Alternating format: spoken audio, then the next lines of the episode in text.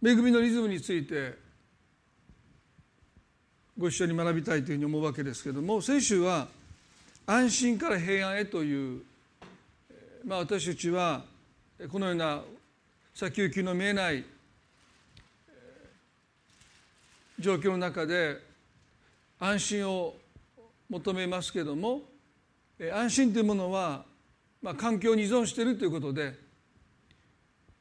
安心を求めること自体は悪くないんですけども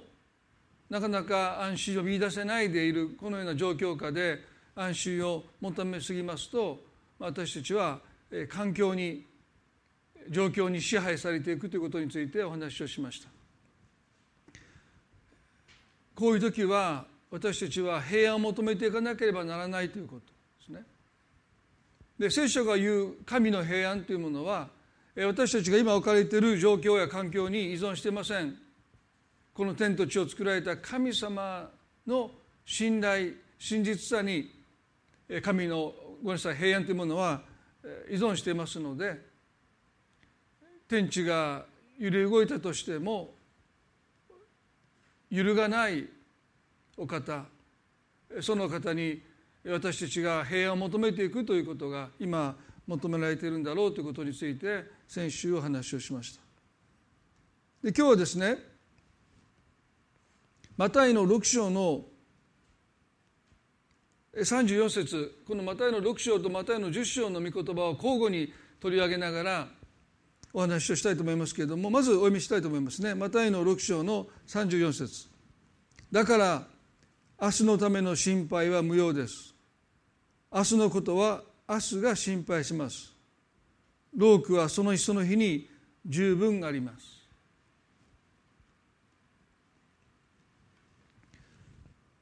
今朝のメッセージにタイトルをつけるとしますとこんなふうに言えると思うんですね。明日への心配から今を生きることへ。明日への心配から今を生きることへ。今お見せしましたマタイの6章の34節ではイエスはこうおっしゃいました。明日のための心配は無用ですとおっしゃっ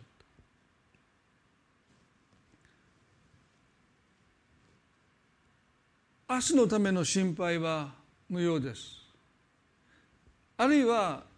この「明日」という言葉を少しのけて「心配は無用です」とおっしゃってる。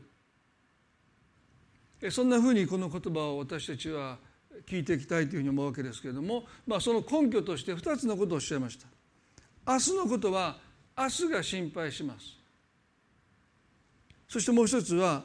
労苦はその日その日に十分ありますということ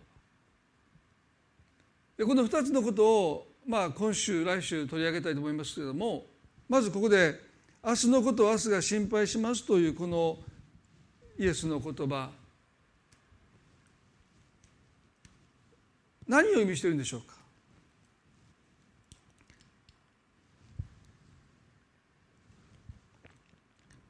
この御言葉から多くのことを私たちは語れると思うんですけどもまずこう言っていいと思いますね。明日を支配しておられる神様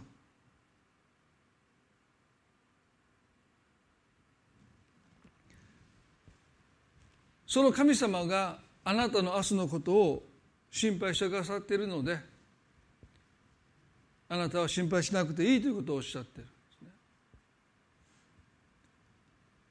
私たちはこの瞬間しか生きれない。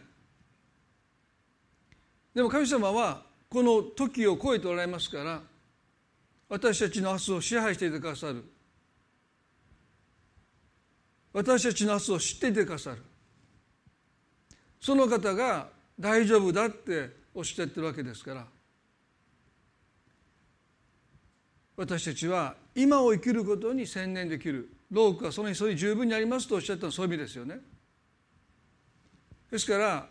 明日のことを明日が心配します。すなわち私たちの明日を支配していてくださる神様が大丈夫だとおっしゃるので私たちは今日明日のことを心配する必要がない。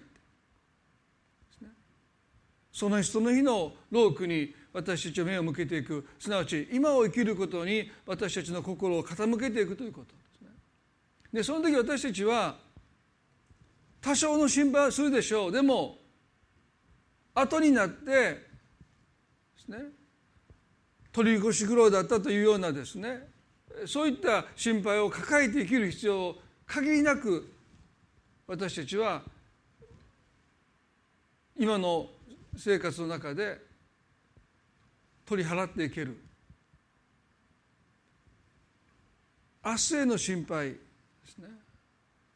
それは神様が支配していてくださることに対して、まあ、私たちが神様が信頼できなくて、まあ、首を突っ込んでいくようなことをしなくていいんだとイエス様おっしゃった。この明日のための心配は無用ですというふうにイエスがおっしゃったわけですけれどもこれは決して気休めではありません。あるいは無責任な言葉でもないんですね。それはこの当時イエスがこの言葉をどんな人に語ったのか。誰がこの言葉を聞いていたのかというこの聴衆ですよね。その人たちのことを知るとですね決してこの明日の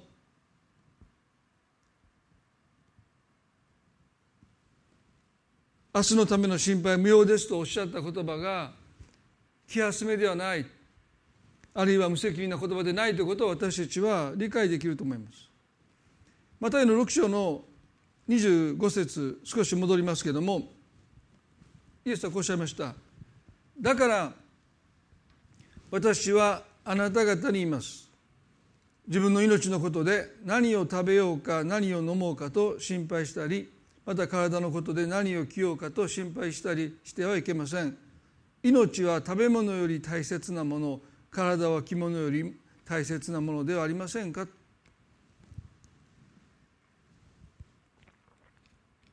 イエスは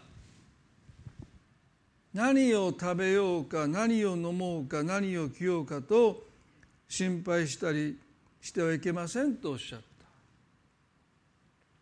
ここで言う何を食べようか何を飲もうか何を着ようかというのは、まあ、その日何を本当に食べようかというこの選択に頭を悩まされてるんではなくて実にその日の食べ物がなくて今日何を食べていいのか何を飲めばいいのか、もうこの破れてしまったもう今にも破れそうになっているこの服がもう台無しになったら一体何を着ればいいのかというまあその日暮らし明日への蓄えがない貧しい困窮した人たちに向かってイエスがおっしゃった言葉ですよね。ですから決してチョイス、ね、何を食べた食べようかなと選択に頭を悩ましているということではなくて実に今食事を終えたならば次の食事の準備どこから食べ物を持ってくればいいのか子どもたちを何をもって養っていけばいいのかという心配が尽きなかった暮らしをしていた人たちに向かってイエスは何を食べようか何を飲もうか何を着ようかと心配したりしてはいけませんっておっしゃった。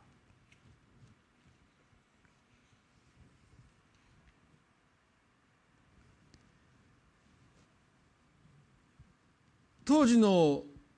人々はですねこの3つの心配何を食べ何を飲み何を着るのかという心配を解消してくれる政治的なリーダーを求めていましたですからイエス様が5,000人の男たち、まあ、女性子供を含めると1万以上の人々の空腹をパンと魚を持って満たした時ですね彼らはイエスを自分たちの王にしようとしたということがありますね。まさにこの何を食べ何を飲み何を着ようかというこの心配を解消してくれる、まあ、救世主政治的なリーダーを求めていました。ですからイエスがこの3つの必要を満たすということを約束してくださるならば、まあ、彼らはですねイエスを王として喜んで迎え入れたと思います。もしイエスがこの3つの生きていくために必要な必要というもの。食べ飲み着るというこのことをですね満たしてくださったとしたならばあるいは約束してくださったならば彼らは心配から解放されたんでしょうか。ああこれでもう私たちは何も思い煩うことがなくなったと言って彼らはですねその人生を明日への心配をもうやめて。労苦はその日その日十分にありますとイエスがおっしゃったように本当に今を生きるという生き方に彼らは変わってきたんでしょうか。答えはノーですね。何を食べ何を飲み何を着るのかというこの心配が解消されても次にまた新しい心配が彼らの心を支配します。有名な心理学者にアブラハム・マズローという人がいます。まあお聞きになった方もおられると思いますけれども彼はですね欲求5段階説という、まあ、人間の欲求には5段階あるんだとその説を説いた有名な人ですけれどもその第一段階は生理的欲求です。すなわち生きていくために必要な欲求です。何を食べ何を飲み何を着るのかというまあ一番基本的な欲求ですよね。でこのことがままならないならば私たちは当時の人たちがそうであったように非常に心配になるわけです。まあ、今回このコロナウイルスの件で、まあ、一時的にせよトイレットペーパーがなくなったりティッシュペーパーが手に入らなくなったりですねあるいはある食料品というものが商品、えー、お店の棚から消えるという、まあ、そういったことが今も起こっていますね。ですからこの生理的欲求生きていくために必要なものが手に入らないっていうことになりますとですねまあパニックのようなことが起こるわけですよね。で2つ目の欲求というのは安全の欲求まあ、今ここが非常に脅かされているんだろうと思います3番目は社会的欲求。そして4番目はですね自尊欲求。そして一番5番目の欲求というものは自己実現欲求というものです。ですから今安全の欲求というものが脅かされている時にですね自己実現のことで心配している人はあまりいないと思います。その欲求が脅かされているところに多くの人とどまりますので、まあ、今は本当に、えー、身の安全というかこの感染しないということに、まあ、おそらくほとんどの人の心は、まあ、その心配というものは向けられているんだろうそしてやがてこの感染の危機が過ぎ去ったワクチンが開発されたということになりますと今度は次の欲求ですよね。社会的な欲求というものに対して、まあ、多くの人は心向けていく心配するようになっていくんだという意味においてはですね、まあ、心配は尽きることがないと言えます。ですからイエスが何を食べ何を飲み何を着るのかということをねその必要を満たすということを約束されたとしても人々は明日への心配をやめるわけではない。新しい心配というものを抱えて生きていく。マタイの6の25でイエスは心配の解消の秘訣あるいは心配の解消の鍵となる言葉をおっしゃいました。まずお読みしますね。だから私はあなた方に言います。自分の命のことで何を食べようか何を飲もうかと心配したりまた体のことで何を着ようかと心配したりしてはいけません。次ですね。命は食べ物よりも大切なもの。体は着物より大切なものではありませんか？とおっしゃった皆さんねもう一度言いますね。命は食べ物より大切なもの体は着物より大切なものではありませんか？とおっしゃっ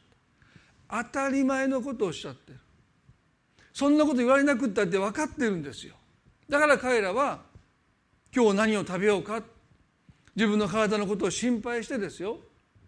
子供の体のことを心配して何を食べさせてあげればいいのか何を飲ませればいいのか何を着せればいいのかと心配してるわけですよね。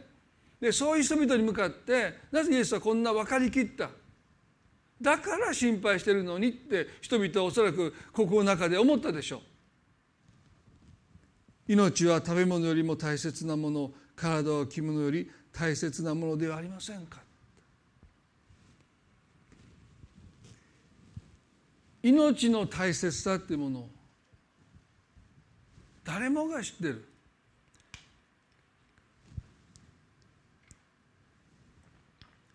命がかけがえのないものであることを誰もが知ってる。だから心配してる。だから時にはパニックになるんじゃないでしょうか。なぜなぜイエスはそんな分かりきったことを何を食べ何を飲み何を着ようかと思い患っている人々にあえて語られたのか。それはこのイエスの言葉を直接聞いていた本当に困窮の中にいた人々だけの問題ではなくてこの21世紀を生きる私たち一人一人の問題でもありますけれども私たちは自分の命の大切さというものをよく知ってる。一度きりの人生でかけがえのない命ということを私たちはよくよく知ってる。だから心配もするし時にはパニックにもなるかもしれません。恐怖感に襲われるということもそうでしょう。それは命の自分の命の大切さをよく分かっているからです。でもあえてイエスが命は食べ物よりも大切でありませんかと問われたのはそれは私たちは自分の命の大切さを知ってはいますけれども神様の目にある私たちの命の重さ命の尊さ命の大切さというものを十分には知っていないということです。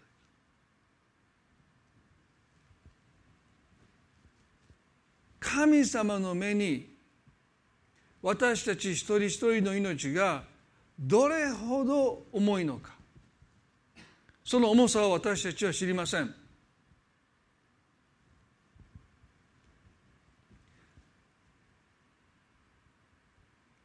その尊さを私たちは知ってるようで知らないんです。私たち一人を救うために神の御子イエスが十字架にかかられたということのその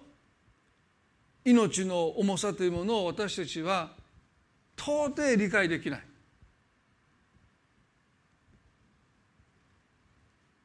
こういう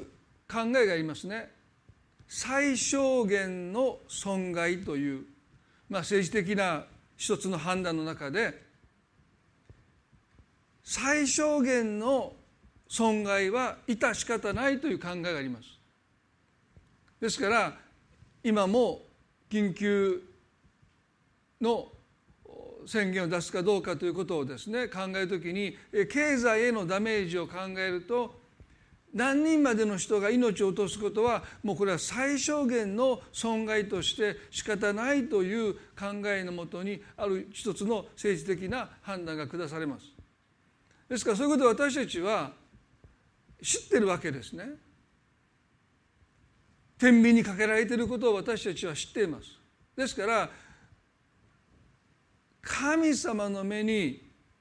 私たちの命がいかに重いのかということを言われてもピンとこない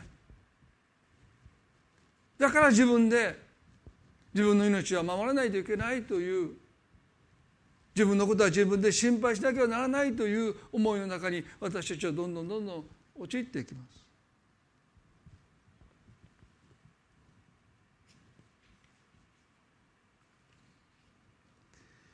マタイの10の30でイエス様はこんなことをおっしゃいましたね。またあなた方の頭の毛さえも皆数えられていますとおっしゃった。まあユニークな表現ですけども髪のこと髪の毛のことをですねまあとても気にしてたとしてもそれ数える人はいないですね昨日何本で今日ノートに取る人もいないでそんなあったこと一度もないですね。昨日は十何本10万何本今日は100本減ってる。ノートに書く人はいないですよ、ね、でも神様は私たちの髪の毛の数さえ数えていてくださるというんですよ。もう嘘のような話ですけど本当なんです。イエス様はそうおっしゃった。ということは私たちはいくら、ね、心配してる気にしてる大切にしてたとしてもそこまでは気にしないですよ。ああなんか最近ちょっと髪の毛が薄くなってきたなって心配するかもわからない。でも数えてみようとまでは思わないでしょ。そんな人僕は一度も会ったことないですよ。でも神様私たちの髪の毛の数さえも数えていてくださるんだって。ですから心配の度合いが違うんです。だからイエスは神様の目に映るあなたの命の重さを知るときにすなわち神様がどれだけあなたのことを心配してくださっているかをあなたが知るときにもうあなたは自分で自分のことをそこまでもう心配しなくてもいいとおっしゃってる。でもどうやってそんなことを私たちは知ることができるのか。マタイの6の26でイエス様こうおっしゃいましたね。空の鳥を見なさいとおっしゃっ私たちの命が神様にとって御子イエスの命と等しいぐらいに重いというですね。その事実をどうやって私たちが知ることができるのか。それは空の鳥を見なさいってそうおっしゃった。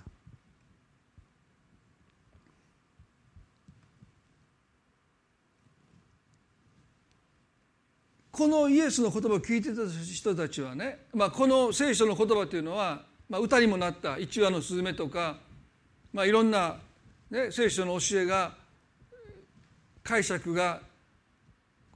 2000年の歴史の中でなされてきてあそういう意味があるのかって。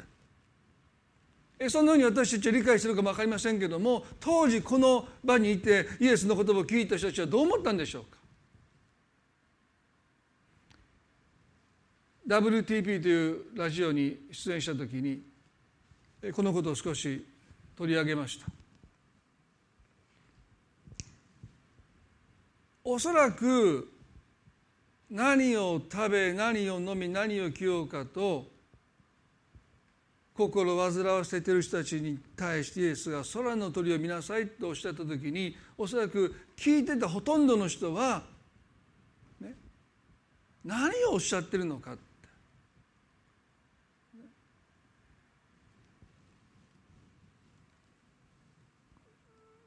こう言われましたよ。空の鳥を見なさい。種まきもせず借り入れもせず蔵に収めることもしません。けれどもあなた方の天の父がこれを養っていてくださるのです。あなた方は鳥よりももっと優れたものでありませんか？あなた方のうちのうち誰が心配したからといって自分の命を少しでも伸ばすことができますか？とおっしゃった。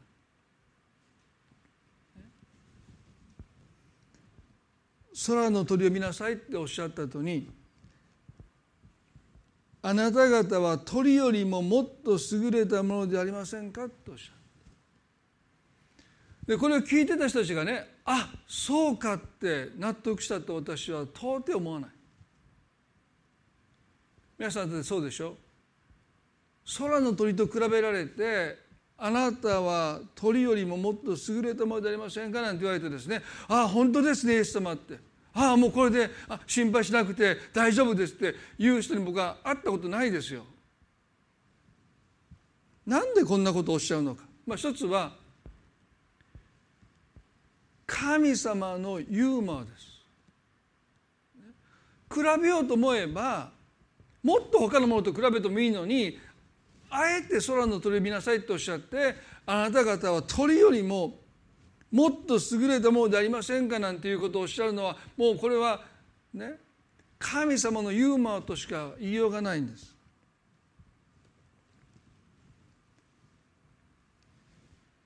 なぜこういう表現をなさるのかということをね少し考えたいと思いますね。私たちが心配するということは私たちは自分のことに関して too serious ですね深刻になりすぎているという問題を抱えています。もっと別の表現すると自意識過剰といいますか自己に対して執着しているというのが心配の姿ですね。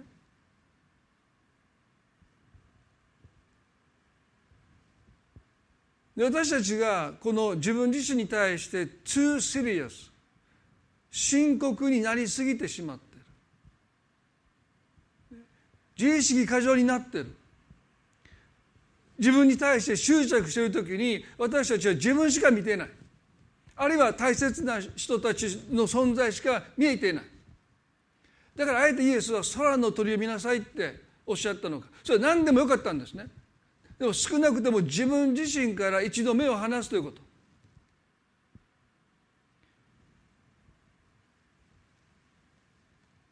今この先行きの見えない不安な日々の中でイエスは私たちにも空の鳥を見なさいっておっしゃる。一度あなた自身から目を離しなさいっておっしゃる。そんなことできるはずないって思うかもわからない。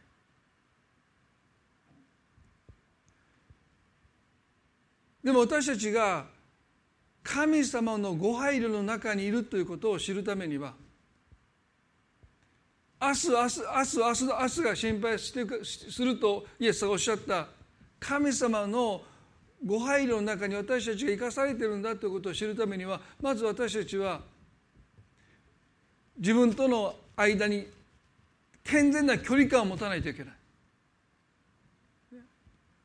あまりにも私たちは自分自身に執着しすぎてます。ですから神様のご配慮が見えないんですよね。近すぎて。だから一旦イエスは自分から目を離しなさい。空の鳥見なさい種まきもせず借り入れもせず蔵に収めることもしませんけれどもあなた方の天の父がこれを養っていてくださるのですとおっしゃっ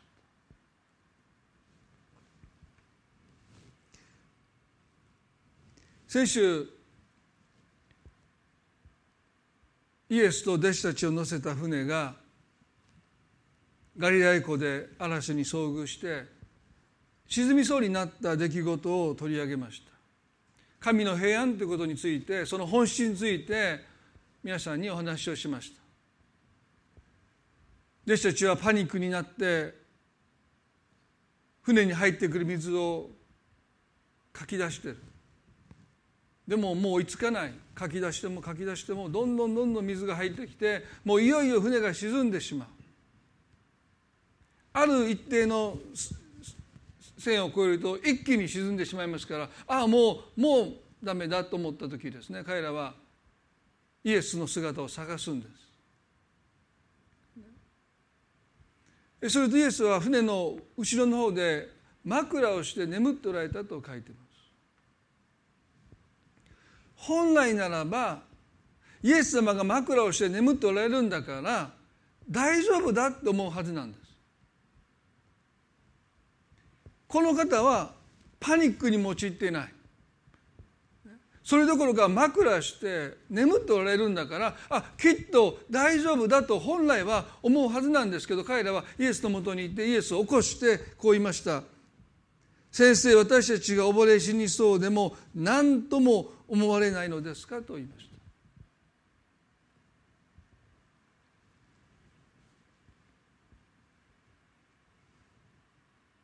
彼らは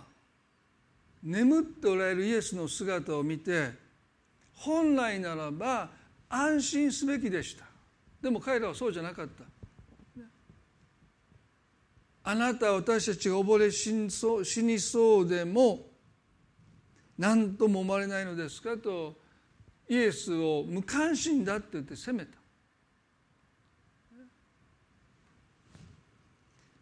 まあこの眠っておられたイエスのお姿についていろんな解釈があることについてお話をしました。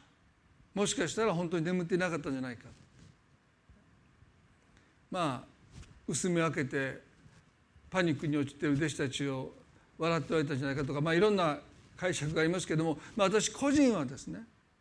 深い眠りっていうのは神の平安の象徴ですから、まあ、イエスは本当に眠っておられたと思うんです。ただ今日もう一つの視点として皆さんに分かち合いたいことは、まあ、なぜ眠る必要があったのかもちろん神の平安というものを教えるためであったかもしれませんがそこには私はねどうしても神様のユニークさというもの感じずにはおれないんですね。わざわざ弟子たちがパニックに陥って船の水をかき出している時にご自身は枕をして眠っておられた。でもその姿を見て彼らは私たちが溺れ死んでも何とも思わないんですか？というこの言葉をですねある種の距離を感じたわけです。ここで彼はね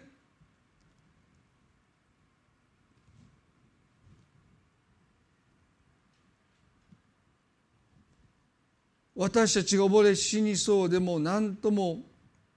思われないのですねと言いました。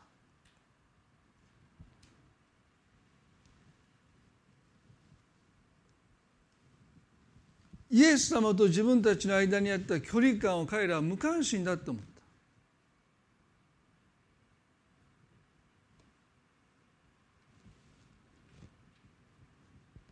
しかし実にイエス様と弟子たちの間にあった距離っていうのはですね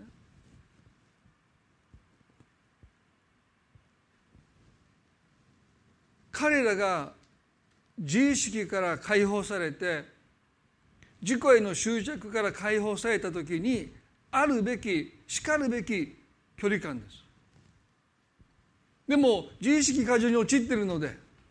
私たち私たち私たち私たちが溺れ死んでもあなたは何とも思われないんですねという自己への執着の中に埋没している彼らにとって助けにも来てくれない。いや枕して眠っておられるイエス様の姿を見た時に見捨てられたという一つの無関心何とも思わないという寂しさを覚えて悲しさを覚えてそしてそれが怒りとなってイエスにぶつけていく。でもイエスは決して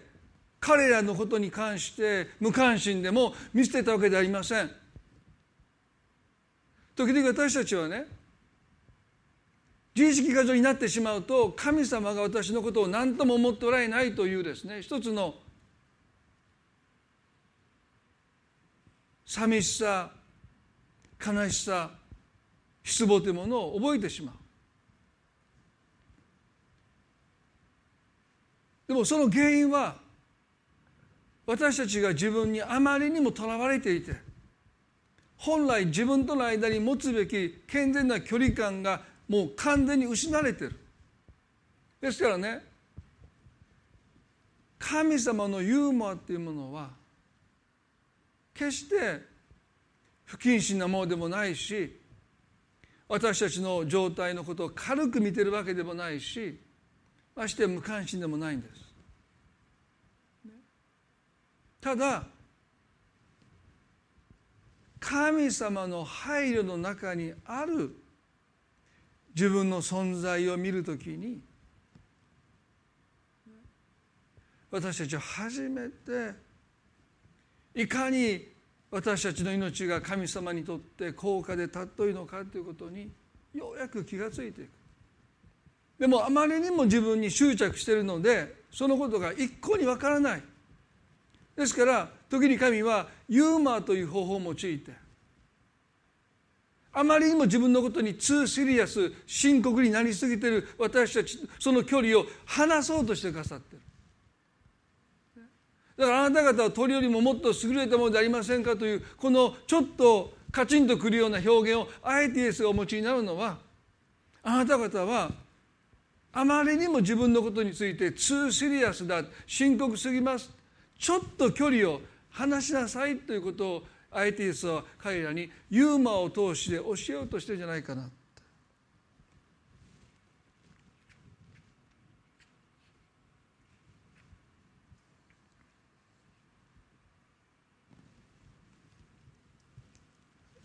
今日皆さんどうでしょうか？あなたはあなた自身にあまりにもとらわれていないでしょうか？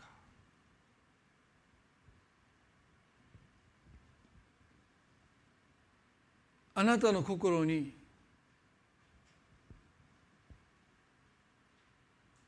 自分の状況をもう少し距離を空けて見るゆとりが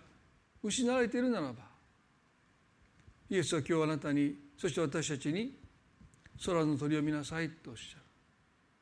そしてあなたは鳥よりももっと優れたものでありませんかと言われたって全然嬉しくない。あそうですかとも思えないようなそんな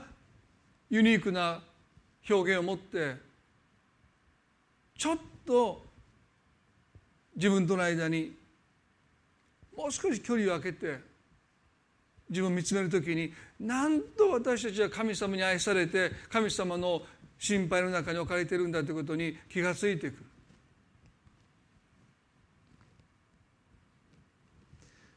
マタイの10章の中にはですね2羽のスズメは10の29で1アサリオンで売ってるでしょう。しかしそんなスズメの1羽もあなた方の父のお許しなしには地に落ちることはありませんとおっしゃる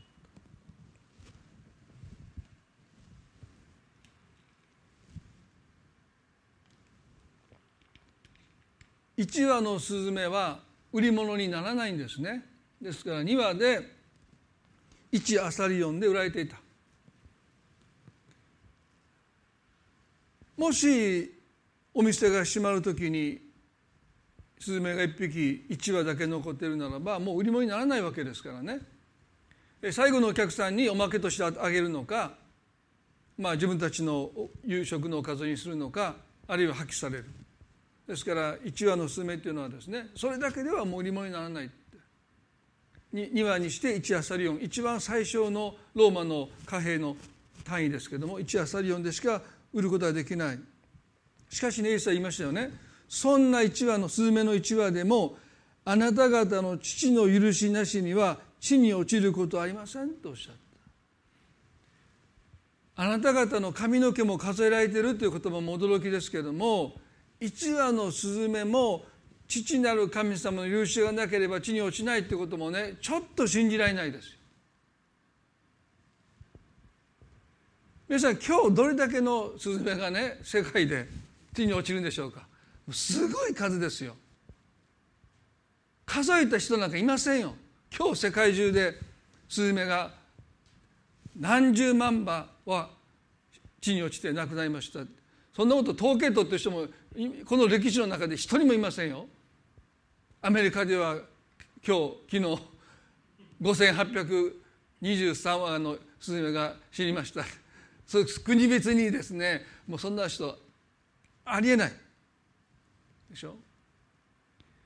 でもイエスはおっしゃったんですよ。一羽のスズメさえ父の許しがなければ地に落ちることはないとおっしゃった。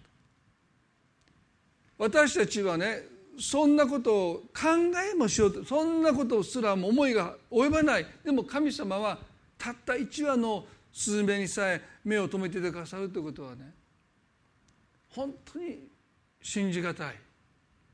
理解できないことかもしれません。でも神様のご配慮というこのことはですね本当に驚きに値します。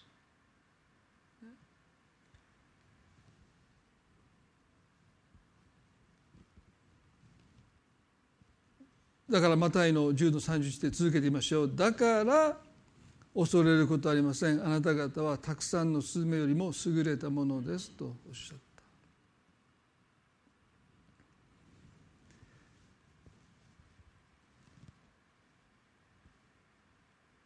私たちの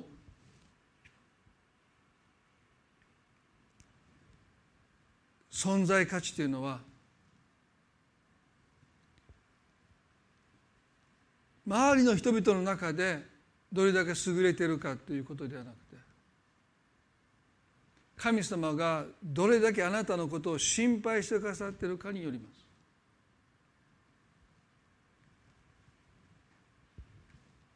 あなたが優れたものってどうかあなたが何ができるかではなくて神様があなたのことをどれだけ心配してくださっているのか。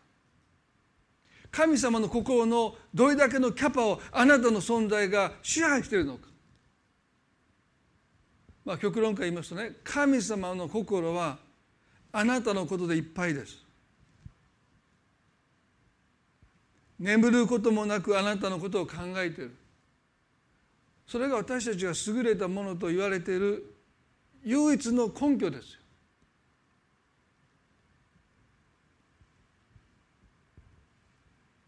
神様が眠る間もなくあなたのことをいつも考えていてくださるこの神様の心配この神様のご配慮の中にあるあなたの存在に目を留める時にもう私たちは余計な心配をしなくて済む。もちろんすべき心配もありますよ。でもね余計な心配もたくさんありますよ。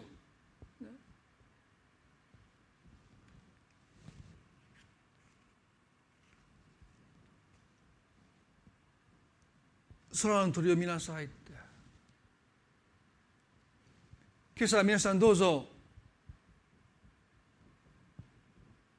自分に目を向けているその目を一度自分から離して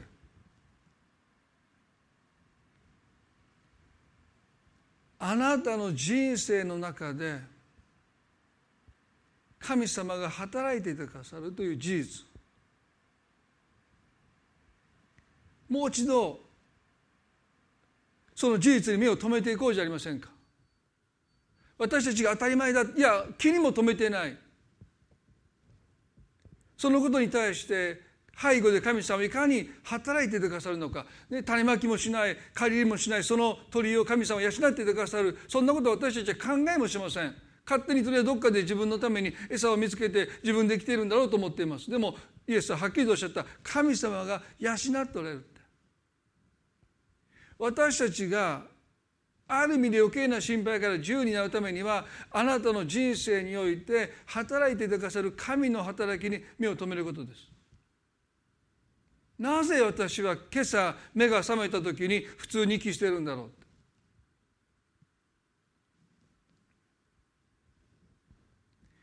当たり前すぎて考えたこともないそれが空の鳥を見なさいというイエスの言葉の真意です。あなたが自分でできてると思ってること。そんなこと考えてもこともなかったことにもう一度あなたの目を向けなさいとおっしゃった。なぜ今日私は頭が痛くないんだろ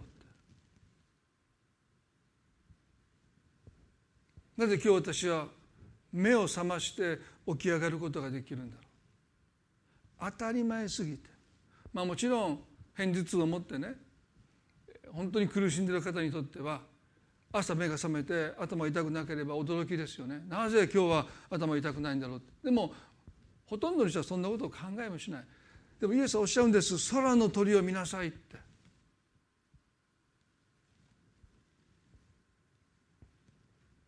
今日一つ一つのことをもう一度あなたはそして私たちは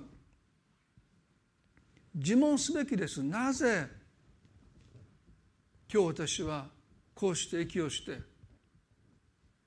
そして食事をしておいしく感じてなぜこの食べ物はここにあるんだろうか。なぜこの飲み物はここにあったもうそれは昨日スーパーで買ってきたってそんな話じゃないですよね。空の鳥を見なさい。ずっと思いを巡らしていくならばあなたを養っていてくださる神様に行き着きます。あなたのことを心配してくださっている神様に行き着きます。その時私たちは初めて神様のご配慮の中に私たちの存在は置かれてるんだというこの事実にようやく目が開かれていく。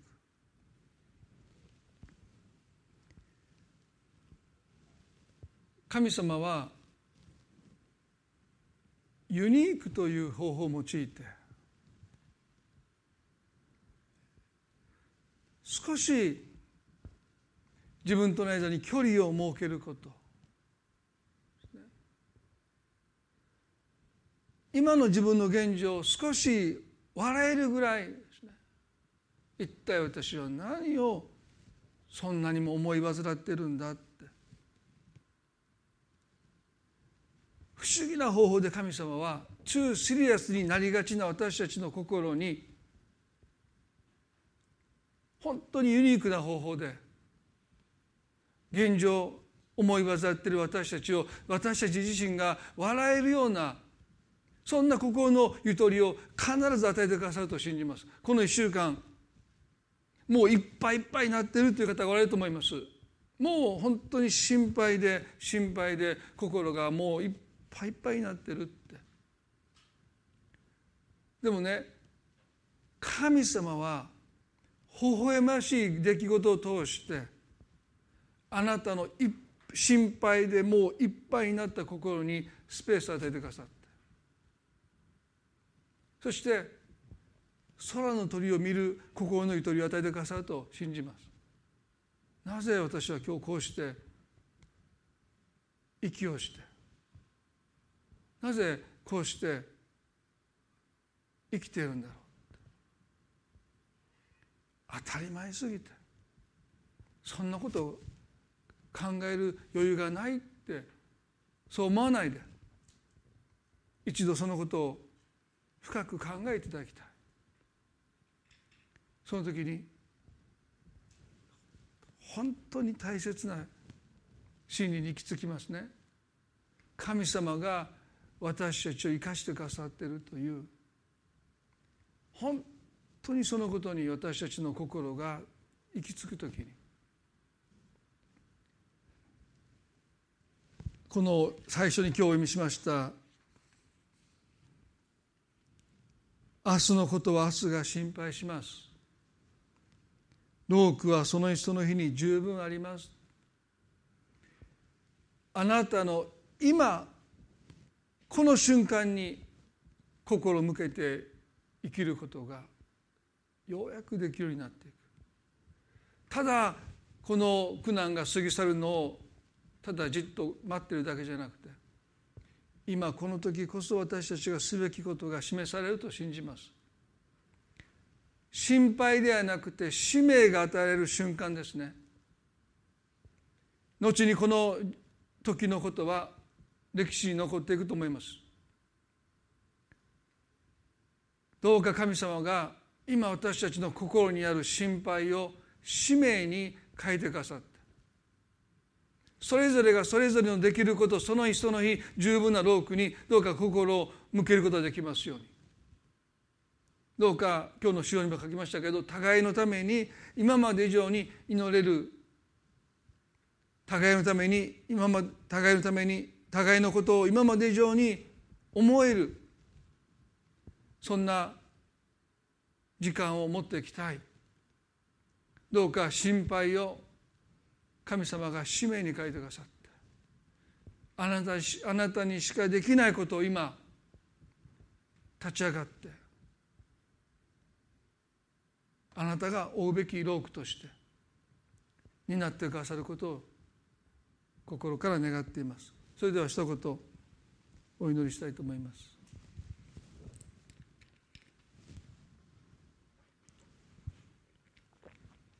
恵み深い天の地な神様。先行きの見えないこのような状況の中で心配だけが大きくなります。心配だけが増し加わります。私たちはますます自意識過剰になっていきます。自分への執着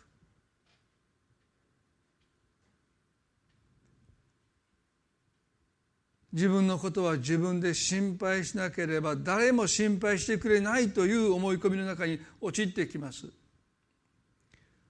空の鳥を見なさいとイエスおっしゃった。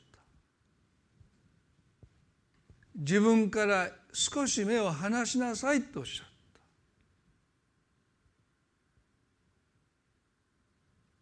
今日私たちは神様のご配慮の中に私たちの存在が置かれているこの事実に私たちの目が開かれることを心から願います。でも今私たちはあまりにも自分自身に執着しているのかもしれない。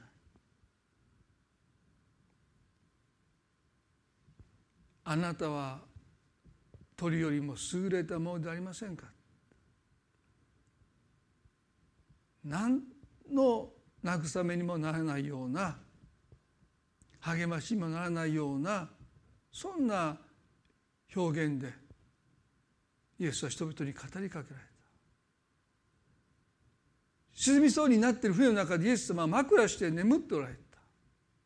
弟子たちはその姿を見て無関心だって憤った。でもなんと微笑ましいというかなんとユーマンなんでしょうか。わざわざ神様がそんなことをしてまで弟子たちの心を自分自身への執着から解放させたいと思った。今日神様私たちの心を探ってくださって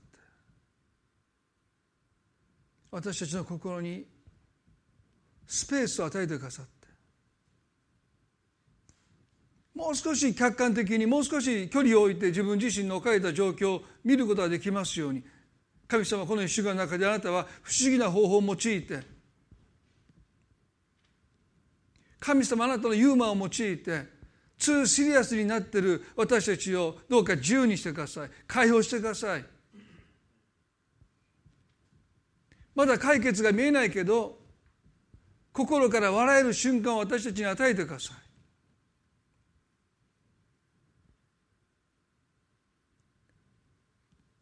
この歩みの中で主がそのことを一人一人の内側になしてくださることを信じます。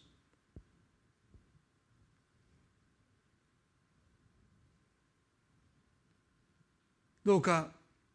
この1週間が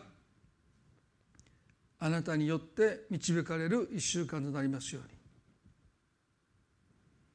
私たちの心配が使命に